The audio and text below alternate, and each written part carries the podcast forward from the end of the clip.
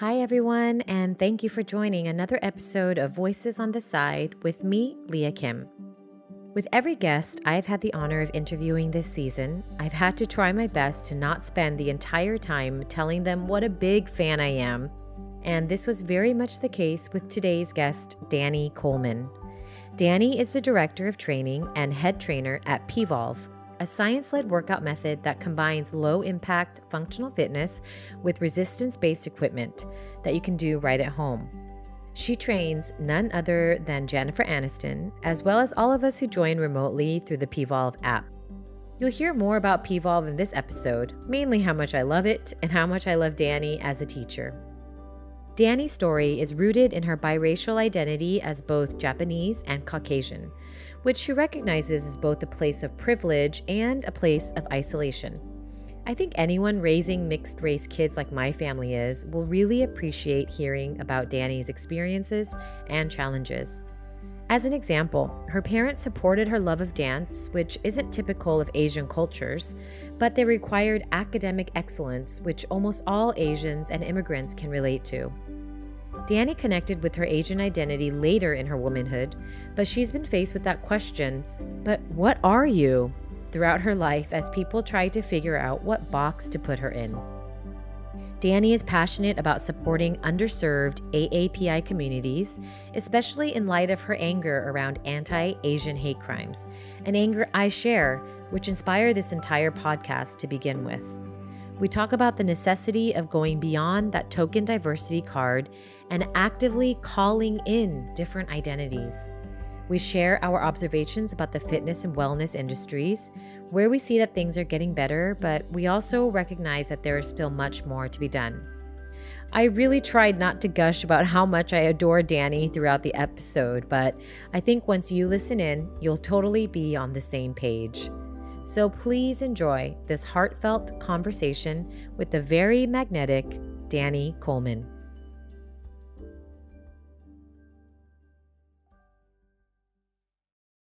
Let me get my like fan moment out of the way. my youngest is about two and a half years old, and she was born during the pandemic. Although I'm a yoga teacher by trade, which I mentioned to you, yes. I haven't, I had already like taken a break from teaching prior to becoming pregnant with her. And then um, I was so worried about COVID and the baby, you know, keeping her safe. Like I stopped going to classes and like I found it really hard to get back into things after this pregnancy just like I felt really stuck in my body. And I have to say, like with all the things that I've tried, it it's the workouts, it's the Pvolve workouts with you that has like instigated change in my body. And I only got the equipment bundle maybe like six weeks ago. Like it hasn't been that long. And even like I typically do the short, shorter workouts, like 20 the 28 minute workouts i feel like are the ones i can like yeah. i feel like there's something about being the convenience of doing it at home in my own time um, when my kids are home too. But beyond that it really has been your classes and i have not taken a class that i didn't really appreciate and that like i built heat from and you know i yeah. felt really good about. But i always go back to your classes and a lot of it i'm i'm aware now as i've gotten older has to do with the fact that I'm seeing somebody who I can relate to in identity, you know? Yeah. And I'm, I haven't really thought about my yoga background in that way, but I have since. And all my favorite teachers, they're white.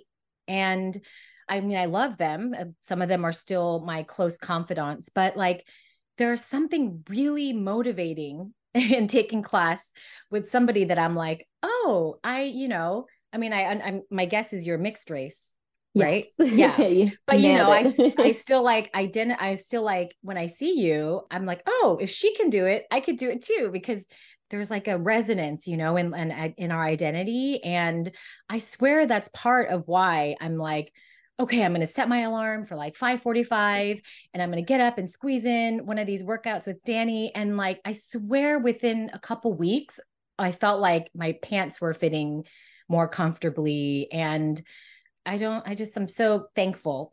I'm so, th- I'm so thankful to social media is how I found out about it too, you know, just cause like I haven't been seeking studios in person just because of COVID and the mm-hmm. logistics of children. And so I just, I honestly didn't know about it until I saw started seeing it on Instagram a couple months ago. You're amazing. The workout's amazing. And um Thank you. but yeah, the big thing that got me was like, oh my God, I think Dani's mixed race. So I would love to hear about how you identify about your family of origin. Yes. Um, well, you nailed it. As we, you know, considered, I think in the AAPI community, I'm Hapa. So I am half Japanese and then a big mix of different Swedish, Irish, French um, from my father. So my mother's Japanese, my dad is Caucasian, um, and I'm biracial. And I think it's a very intriguing place to be in this time and place. And it's also something that's definitely more prevalent now, especially being in California. I do feel like I am around a lot of mixed race people and just diversity in general, which is one of the things that I love about places like New York and California and having grown up in those areas. So I was born in California, actually, San Maria, California um, but grew up mostly on the East Coast in New Jersey, New York, went to college in New York, um, and then moved back here about nine years ago to pursue a little bit more commercial style dance.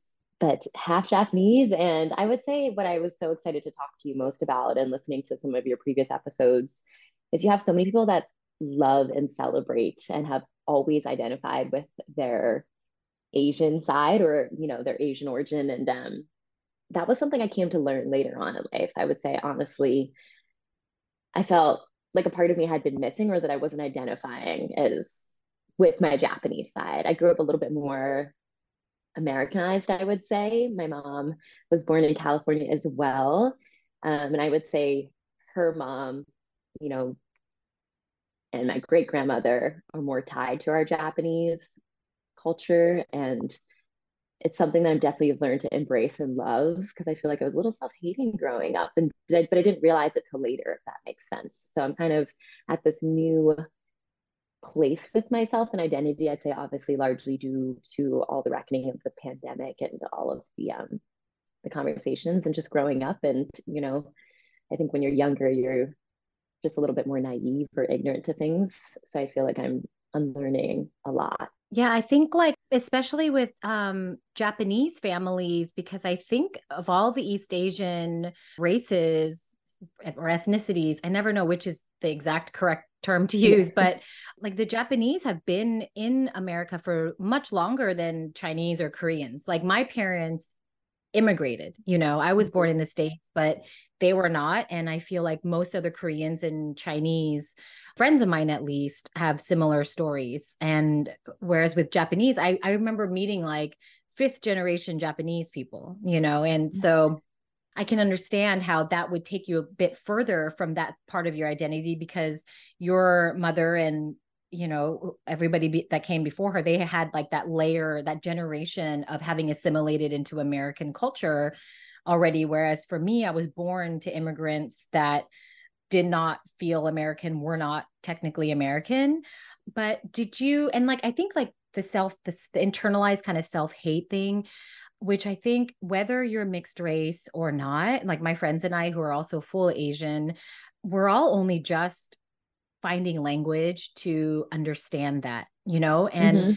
i think within all the different like non-white races asians have a more blurry understanding of where we stand within American culture because we've always been like white adjacent. Yeah. The system has considered us different to black people that's been very intentional through like systemic oppression mm-hmm. but i think because our asian culture generally we tend to be we don't want to ruffle feathers we don't want to you know we don't also i don't know how it is in your family i'd be really curious to hear more but in my family like you don't talk about difficult, awkward, uncomfortable, bad things. Like you, mm-hmm. sort of there's there's this like almost like this let's just pretend that didn't happen and let's just keep our eye on like whatever the goal is which in my family was get good grades and get a good job you know like that kind of stereotypical pursuit of the american dream and when you were growing up because you did have an American, your mother's Japanese, but she's American. She's Japanese mm-hmm. American. Mm-hmm. Like, was she more communicative about like emotional stuff than maybe you would kind of assume people from immigrant families were? I, so I think my mother, um, and as relationship uh, is something that I've really just grown to love. We've got closer as I've gotten older. Um, and she's actually opened up more as she's gotten older. It's been to watch my father handle emotions and to watch my mother handle emotions are two opposite sides of the coin. They're very much opposites attract. But when I think about my mother, I think of her as the, one of the strongest women that I know. And it was something that I didn't understand again until I was like later on in my womanhood. She was someone that, you know, growing up, emotions weren't talked about. I was very much raised on a tough love mentality by my mother, you know, and this is one of my favorite things to talk about when I was dancing at one point when I was younger, I forgot my routine on stage. And I think I just cried on stage for two minutes standing there.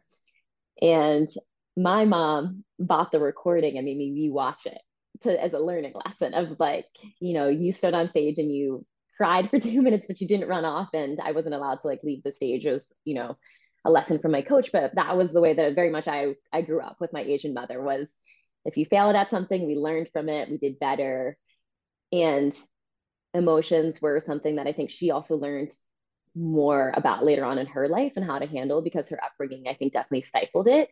So I have a little bit of both sides where my father was very communicative and talked a lot about feelings, and my mother was very much put your head down, do the work, don't talk about it, shoulder everything and now having grown up i can see my mother in a lot of different beautiful lights that i just didn't understand when i was younger because you just think oh my gosh my mom is she was the one we were nervous about and scared about when we were growing up. My brothers and I, my brothers and i we would be if we got that you know that bad grade and i would avoid my mom and go to my father. If i had something tough that i was going through I always knew my mom would be the disciplinary more so mm. in the relationship or have these standards that weren't necessarily spoken about, but were understood from a very young age of how I was supposed to act, how I was supposed to be.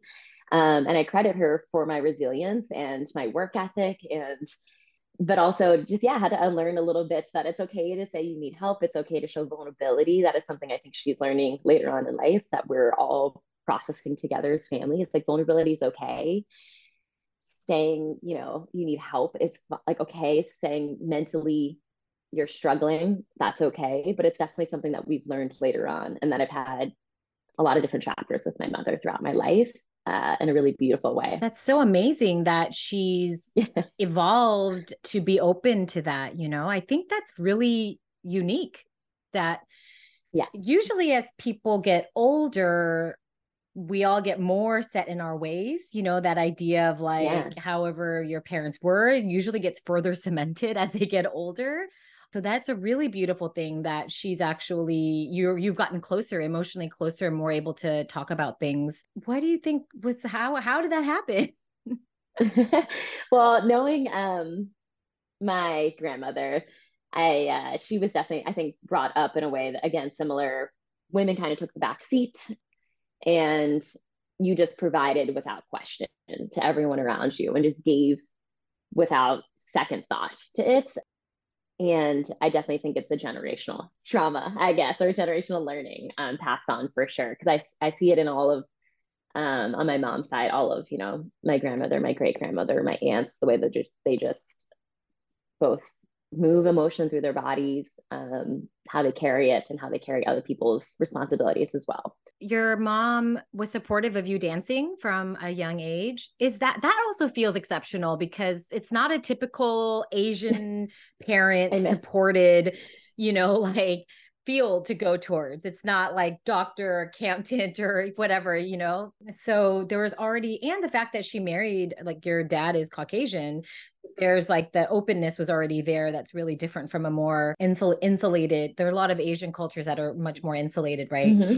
When did you start dancing since I was two, and um, they've always been very supportive. My parents, I feel very lucky about it. I always say by the time I was there, every family needs one artist, and I happen to be that one. So, but with that, uh, always very supportive of my performance career, always very supportive of who I wanted to be, and I feel grateful for that with that though, I did have those expectations that I was going to get straight A's. If I didn't get mm. straight A's, I wasn't allowed to go to dance class. And it was very much that um yeah, that standard of a Japanese mother that is, you know, I think prevalent in a lot of Asian communities and still to the state of excellence in your field. And if I wanted to be, you know, that's why I also think that dance video resonates so loudly to me because she did want me to be like the expert in my field and to do the best that I could and to succeed. And um, but I was while she supported dance, I was still held to those academic standards very much so um, outside of my dancing career. But it was I, I felt very supported growing up. I feel very lucky. Yeah. Do you feel like that was a good call though? Like that she it doesn't sound like you're you have any resentment or anything that she expected the good grades of you on, you know, of you like at the same time as being supportive of dance. Like, or did you feel like it was a little too much?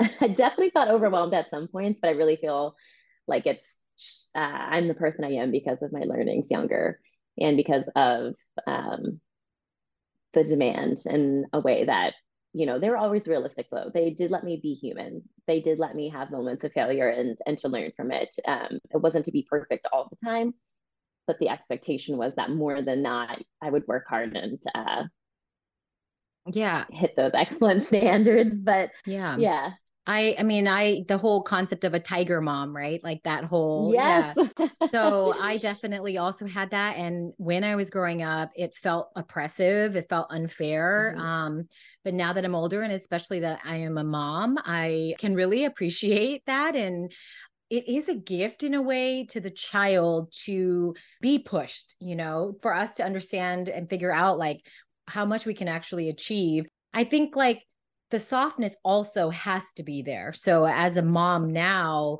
that's what I understand because that's what I lacked and um i do see myself having high ex- not my daughter is two so she's mm-hmm. i don't expect things of her um but you know my son is nine so i do have i see myself expecting more of him and because that's how I ra- I was raised, I feel like I naturally go into that and I'm also very aware of like the emotional piece, the friendship piece, the affectionate piece also has to be part of it. So I I even though like I felt resentful of how I was raised a lot of the time, yeah. um, I appreciate it because I know that that's where like my discipline comes from, my work ethic comes mm-hmm. from, and all that. Um, so you did you have you had your older brothers? What was like your elementary school kind of like makeup? Like were there a lot of mixed kids? Was it really diverse in new jersey? I guess it depends where in new jersey you grew up. Mm-hmm. so i felt very fortunate and i have this like vivid memory of first i guess being exposed to like my first asian community. I grew up in paramus new jersey where i where I, like pretty much accredit my middle to high school. I went to high school there days. Um so my yeah large part of my youth there. And there was a moment when I first moved to New Jersey, I was in fifth grade, and the crowd that I was initially hanging out with was were definitely more white based, Caucasian based. We did have a large Korean population in yeah. New Jersey. And then there was this moment where I started hanging out more with the Korean community. And I instantly felt like there was a part that I was missing in my life. I instantly felt welcomed by the community. It felt similar.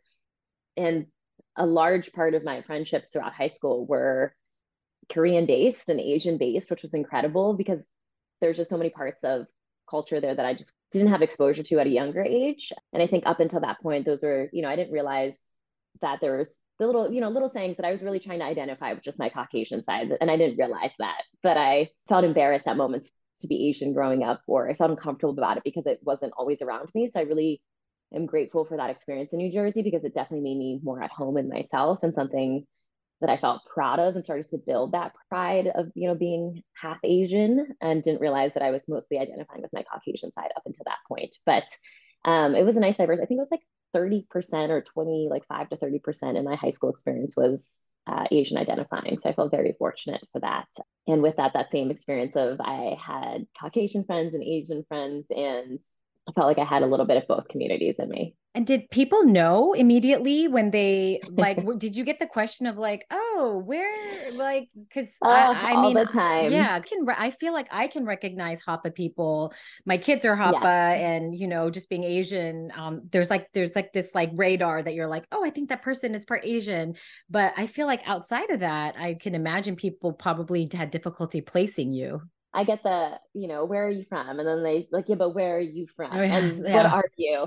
No, but like, what are you? You know, that question, you're like, okay, this is how to, where to put me in a box. Yes, I got that all the time. And just, I mean, so many different ways throughout life outside of high school, right? I just like consistently I did, um, and I was very active in school. So I was on the debate team, and then I was a cheerleader, and then I was class president. So I felt like I did all these things that again like checking those boxes of I have to be great at all these things and um, wanted to as well but I definitely felt like I crossed over a lot in different different ways. And I think that's one of the most interesting things about being biracial that I sit with is the isolating part of it but also the privilege that comes with it is you know you're you kind of look Asian you kind of look Caucasian but you're not quite one or the other. So both sides, you know, you can gravitate towards both sides in situation in certain situations and also feel isolated in certain situations by that as well.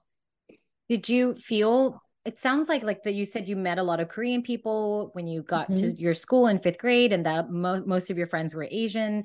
Did you feel like it sounds like they they had no problem accepting you even though that you were not full Asian, right? Like it yes. sounds like they just which I feel like is I mean, I think I've heard stories that go either way. Sometimes. Right? Yeah. Um, and I really am so curious about how my kids will find it growing up because like I I feel really sensitive to creating a, a day-to-day life for them where they are not feeling like the token Asian, like the token non-white person, because I did feel that a lot through my upbringing, and I it didn't feel great. You know, I I I just I really remember distinctly seeing like my class photos. You know, when like you take classroom photos at the end of the year or whatever, and there was always like very notable a couple tokens that were not white, mm-hmm. and um, I was always growing up in California in the sun all the time. I was like always quite dark, quite tan. Mm-hmm.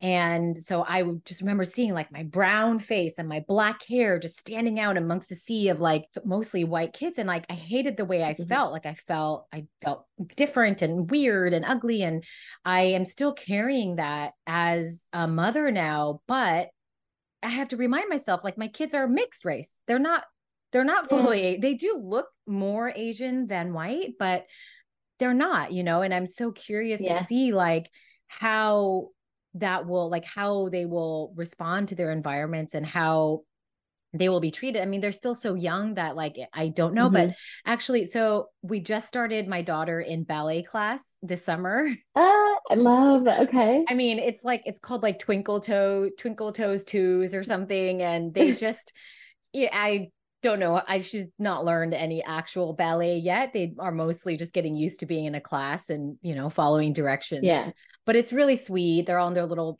tutus and um she's very stereotypically girly. She like wears her tutu most days at home. Just like that's like what she wants to wear.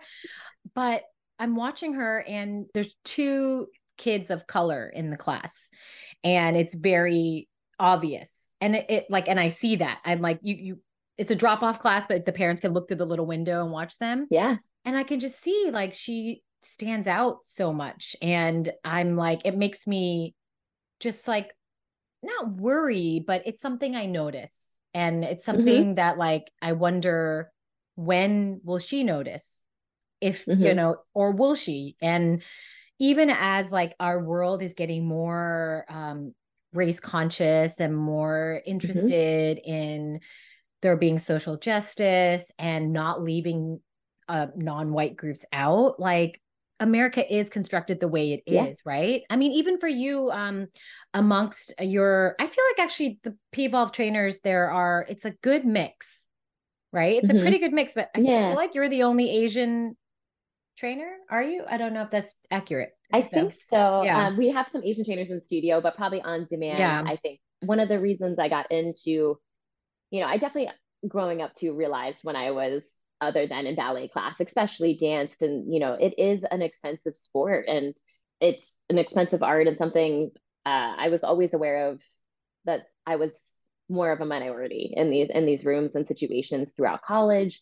And one of the things that I got into fitness and wellness for too is to make more seats at the table. And it's actually something I take very seriously at my role in Pvolve is the ability to like hire trainers um, and one of the things I pride myself for the LA team specifically is that it is a diverse group of women. And I want everyone to come to the studio. And also, we're open to all identifying. It's just, we have currently um, women identifying instructors, but it's, I want everyone to walk into a space and feel like you do when you see me on demand, that there is someone that looks like me and that all bodies are welcome, all people are welcome. Um, in fitness and especially boutique, it can be a very predominantly white area, you know, and wellness and I'm glad we're opening up the conversations to different bodies and, like you said, uh, to different just identities in general in fitness. But it's definitely something I'm super passionate about because it was something that I was always very aware of growing yeah. up. Is yeah, I'm I'm the minority here, you know. Um, and then also this weird thing, like you said, of I'm the minority here, but I'm also sometimes the the ways that people you're like, okay, I'm the diversity card. You know what yes. I mean? At, at certain points, you're like, you like me because I do look more Asian than my white side. And you have this, like I said, this interesting place of privilege and isolation as um, a biracial person. And I'm aware of it. You know, like you said, we're kind of this own little pocket in America with how Asians, I think, are viewed. Um, so it's interesting. Were you a trainer prior to joining Pvolve? Were you like a personal trainer just on your own, like running your own thing? Yeah, so I've been in fitness now, I think, for about 10 years. I uh, was personal training certified and I was training private clients. And then also just I've kind of been in boutique fitness a lot in my fitness career. Um, and did you always feel like you had the doors were open for you? Like, did you ever feel any sort of, I mean, because when I was teaching, um, I definitely didn't feel like I was le- at a disadvantage because I was Asian. I didn't feel that in the mm-hmm. moments mm-hmm. of like auditioning for to teach at a studio or whatever. And actually, with Nike, when I got involved with them, they specifically were looking for, like, actually in their call out to like looking for to fill this role of a yoga ambassador, they wanted an Asian person, which I thought was, I mean, I was like, this, this was like almost, it was 50, over 15 years ago now, but I didn't really think that much of it. I don't know. But in hindsight, looking at all my peers in various mm-hmm. places i'm like oh my god i'm often like the token asian like the token asian person yeah. and but i didn't feel like doors were not open to me you know like i didn't feel like people mm-hmm. were like hmm i don't know it's like we we'd rather have a white person like i didn't ever feel that and yet yeah. i'm confused as to well why was i always the token you know why weren't there more mm-hmm. asian people and i i know the fitness, yoga, wellness landscape has changed a lot uh, more recently. Did you notice that, like that you, when you were, did you ever train out of gyms or were you more just one on one, like your own business? Some some gyms and some one on one, and I feel the same to you that I feel lucky that I didn't feel like something wasn't available to me because I was Asian, but I did always take note of that when the room was predominantly white and Caucasian, and I still to this day in anything that I do. I'm looking at the room and I want it to be better than it still is. You know, we still have so much work to do across all landscapes in the United States, but with my direct area that I'm in, you know, this fitness realm, it still needs, we still need way more representations, way more accessibility um, and resources it was definitely something that I just took note of a lot, especially, yes, in this industry. I would just walk in and be like, okay, I'm the only person that's not white identifying in this room of 30 people, you know? But I never felt like an opportunity wasn't presented to me for that reason. And at some points, yeah, like being half Asian was a great thing with a company, you know, with certain companies. When you say 30 people, you mean like students, like fellow students that are coming into a class or like at a, a, tra- a training type of thing, maybe? Yeah or like even like makeup of a company you know uh, even looking at those things yeah. for companies that i've worked for in the past just when you just come in you're like okay what's the breakdown here and you're realizing you know i i want to be in a room where there's all people leading the charge you know yeah. and i want to work towards more spaces where that's happening um, and i do think again like we're expanding that conversation and those things are happening across all professions in a lot of real ways which is great but yeah just to be times i'd be in a company and I'd be like, oh, interesting. Yeah.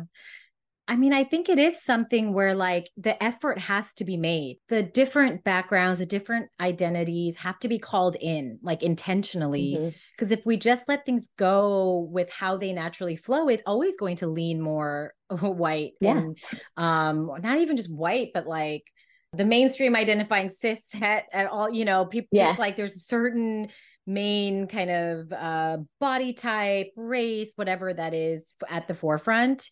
And mm-hmm. it's a difficult thing because it's not necessarily done maliciously or, you know, like that's, I think that's why I brought up the thing of, I never felt like doors were closed to me. And yet, once I got through, I was aware that I, yeah. So that means a door has to be closed to most of the people that look like us, because otherwise, where are they? Mm-hmm. And I feel similarly in the schools, just noticing there is more of an effort to make student bodies more racially di- not just racially but diverse in all the different ways mm-hmm. but when the the teachers the faculty are not representative in the same way that continues the the divide and the issue you know like this is feeling of kids of color not seeing teachers that look like them. Similar to how i felt just like not feeling the most motivated trying all these other workout classes and then suddenly coming across your classes at Pvolve and being like super motivated. And i part of it is for mm-hmm. sure like i think the method is amazing and the equipment like makes a really big difference I did notice from the beginning, like there's an array of teachers and even an array yes. of bodies. And like, mm-hmm. I appreciate that because there are some other workouts I've tried where I get this like feeling of almost like I'm demoralized and I don't even really know mm-hmm. why, but like this different workout I'm thinking of. And I follow, I do some of their workouts on the app and I follow their Instagram and it's always just people that don't look like me at all. It just feels like, mm-hmm. I just feel like I'm on the outside, like trying to join this thing where I'm not really invited, you know? Like, so I wonder what your live classes do you see yeah. like a good diverse mix of people coming in, whether it's race or, you know, like body type. Cause I know like when I taught yoga, a lot of times people felt really afraid to come in because they're like, oh, I need to lose weight first before I come to class because they had this idea that was often correct that it was just going to be all super fit, super skinny people in class and they don't want to put themselves in that situation. Like, what do your classes look like? I feel very fortunate in the sense, especially at the LA studio, it's a very diverse crowd coming in. Um, and I think part of that is great because we do have instructors that look and all different, which is, you know, so I, I feel like the, the studio makeup is very diverse. However, we can always do better. And I'm uh, definitely aware of that. And, you know, on our live virtual studio and on demand. And the thing I love most about Pvolve and the method in general is they're always open to feedback and to doing better and they're also you know the method by nature really we appeal to people if you've had endometriosis if you struggled with fertility issues um, if you're going through menopause really catering to meeting her where she's at in her life and all different ways that that manifests itself so i do respect that the company I think really appeals to people that maybe don't feel like they have a voice or a place in fitness or haven't, you know, found their their workout. They're now being able to move their body in a safe and sustainable way that helps them feel strong. So I love the method for that reason. But I definitely say it's diverse and we can always do better. Yeah. And I'd say since I've been with the company for the past three and a half years, it's only continue to grow in really beautiful ways from the inside out. And I I really, really respect that about the company. And I also take that as a leader in the company as part of my responsibility yeah. to make sure I am leading that charge and helping you know those conversations i think that's where it starts and that was like my point with like the teachers at schools. It's like when the people who are in the positions of leadership those are the ones that can really direct like what's going to happen like how it's going to grow right? Like how that mm-hmm. they can really affect change. Um i saw too that you i don't know if you still do but you're teaching in little tokyo? Yeah, I was uh, volunteering at the Little Tokyo Service Center, which is very near and dear to my heart because, like I said, I, I wanted to, I didn't get pride or feel the urgency to do so much for my Japanese side until later on in life. And now it's something that I feel like I am seeking out community and connections and especially in California, these different pockets. But I did come across Little Tokyo Service Center and I had the privilege of volunteering and teaching their seniors fitness class. And it was the highlight of my week. And it literally is what I would love to do with fitness long term is to provide it to people that don't have access, don't have means to it. And it was one hour a week and it was the best ever. And I just was able to volunteer and get the, the class just grew every Aww. week and it sparked so much joy in my heart. But it was it's um, a really incredible organization that really helps underserved communities, specifically the AAPI community in downtown LA. It helps provide housing, affordable housing, um, and you know different recreational causes like fitness and wellness, and just incredible organizations.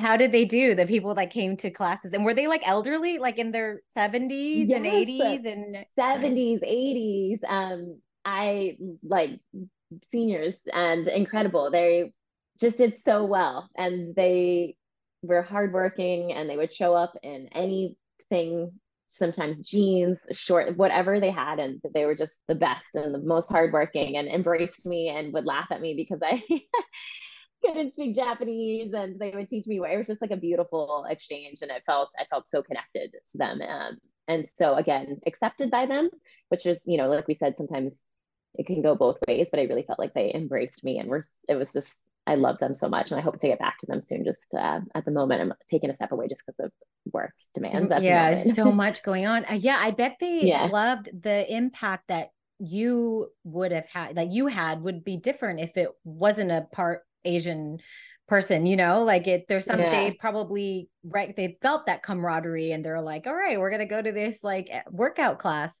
um it's funny you mentioned the jeans because on uh, my our school commute for i don't i haven't seen him in a while but there was this asian man he was probably i mean i don't know you can't really tell age with asians they're, they're often yeah. much they look much younger than they actually are yeah.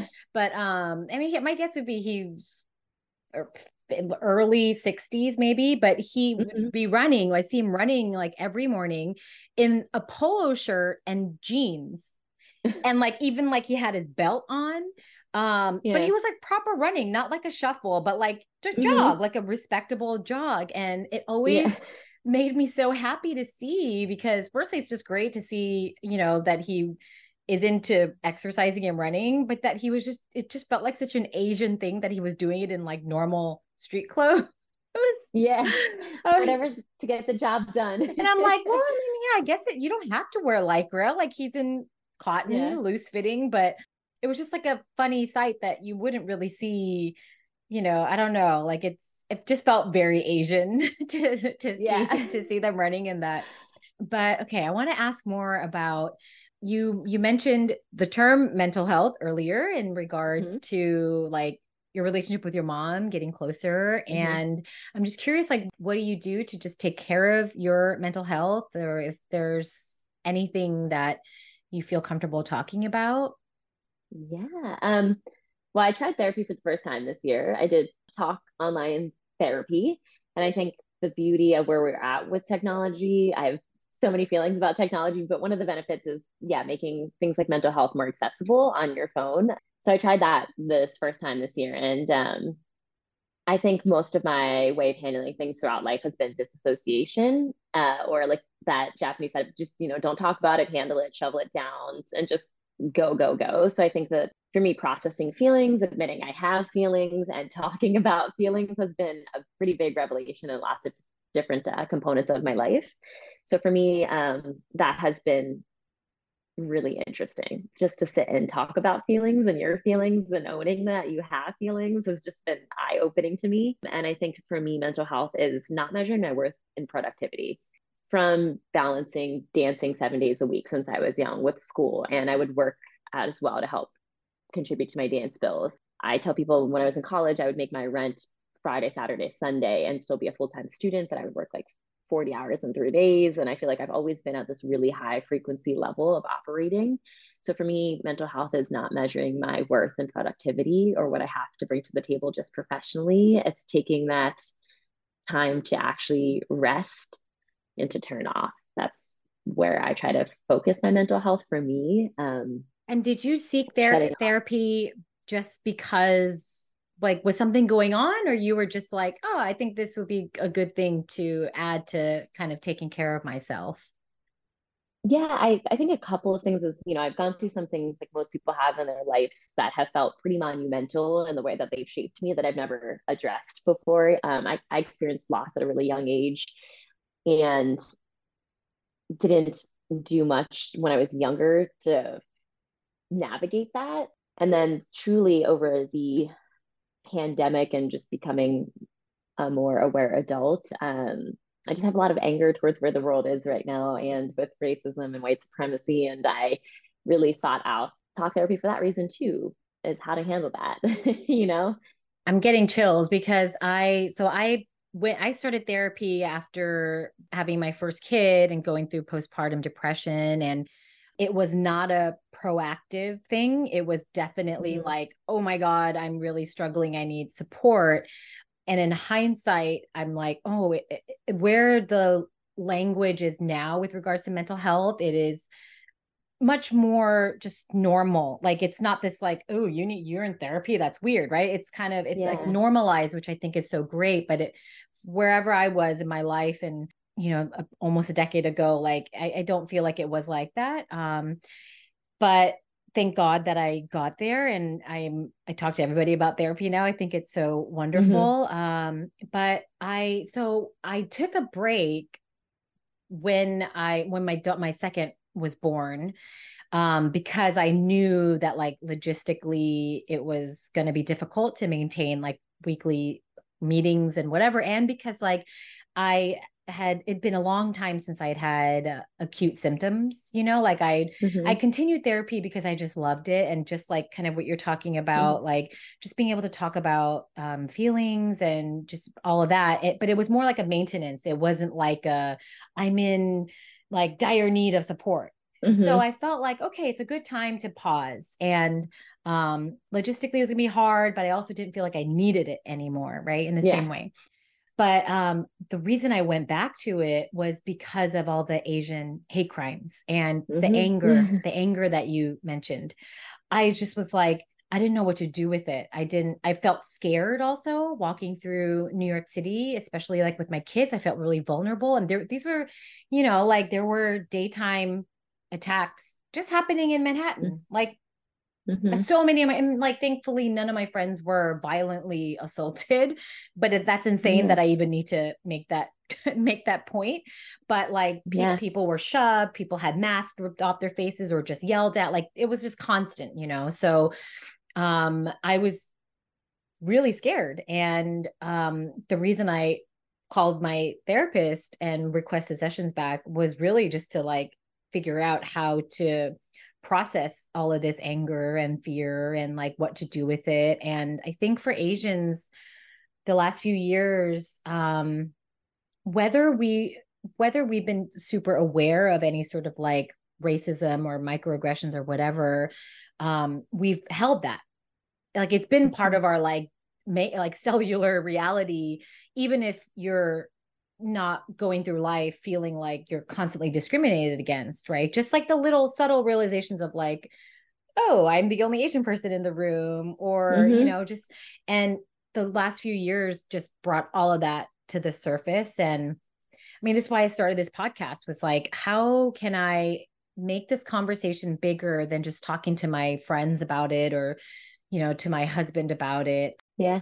And what can I contribute that will help humanize our experiences, you know? And I think what's really difficult with racism against Asians prior to like the rise in hate crimes is that it's not it's not been as visible to non-Asians and layered on top of that is our tendency to not like our parents tendency or whatever to like not talk about mm-hmm. it um yeah but just seeing that like that didn't serve us at all because that has like what that caused was like vulnerable asian people being attacked in broad mm-hmm. daylight mm-hmm. and yeah that anger like what i yeah didn't know what to do with it and um i still don't really know what to do with it to be honest uh, leah i don't either you know i'm trying to channel it in ways that are just beneficial like you know volunteering for little tokyo service center and you know even just outside our API experience, like just trying to fight the good fight, you know, um, for everyone and use my voice and my the privileges that I do have in in the ways that I can. But it's hard, and I just have so much anger because it does it feels like an uphill battle, right? So it's it's it can be um, definitely discouraging, and I don't think I don't know I, I don't think my rage has gone away, but I think I'm learning to channel it in ways it, that aren't just doom scrolling and things you know putting putting my to putting it to work you know well i think also like to. move being in movement like literally moving that energy through your body is huge right which so i when i um, I've done no other sport or dance or anything in my life until yoga. I mean, I I worked, I went to the gym and things like that, but I was always mm-hmm. way too scared to do any sort of like team sport or anything performance wise. um, but I got into yoga and like as many yoga people do, became really obsessed. And I was like, yoga's mm-hmm. yoga's the only worthy exercise because it's about like connecting with yourself and spirituality. And I was like really on my hot yoga high horse. You know, I kind of mm-hmm. be like, oh no, no other forms of workout are the same. Like yoga's better. Uh anyway, I don't I don't think that way now.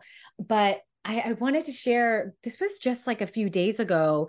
I think I I did one of the I think it was an ebb and flow and let me know if I'm understanding correctly. It's like you have the high burst, like there's like high cardio bursts, like high intensity yes. bursts.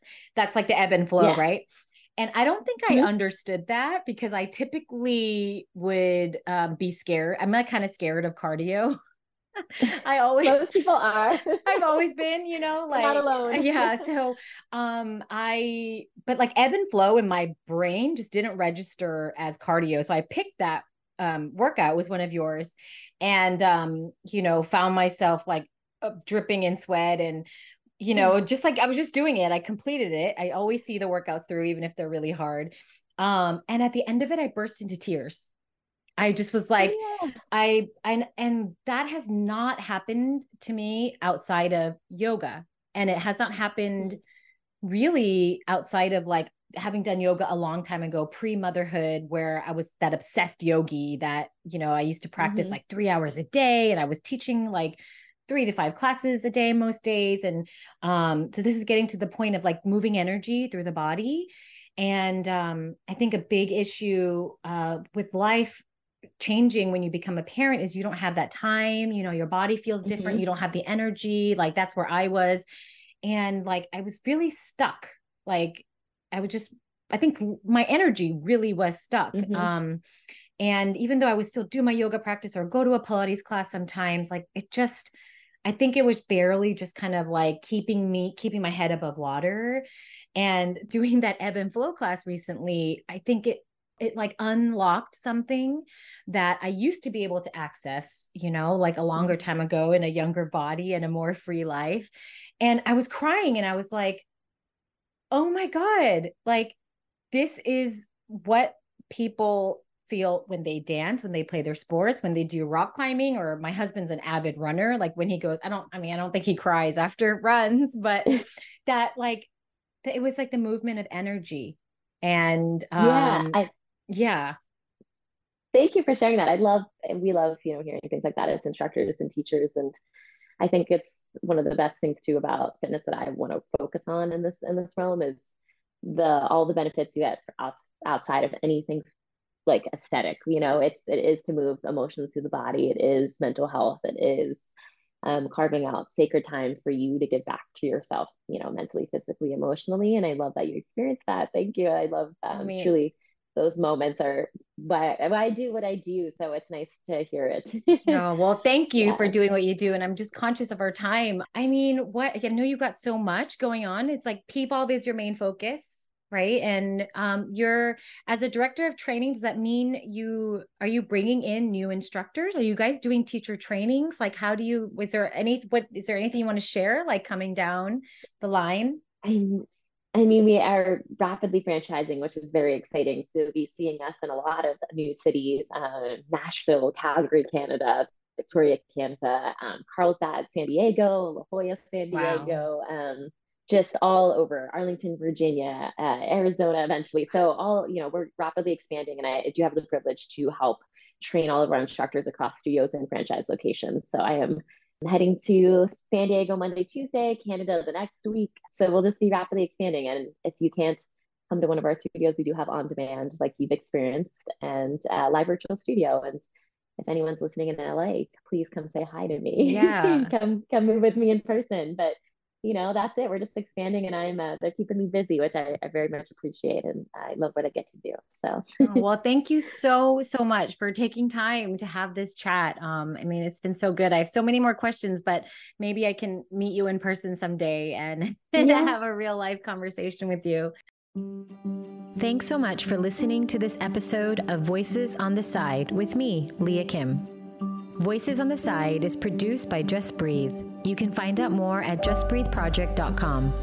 I would love it if you would tell your friends, rate, review, and subscribe to the show. It's a great way to show your support so we can keep bringing you these amazing conversations.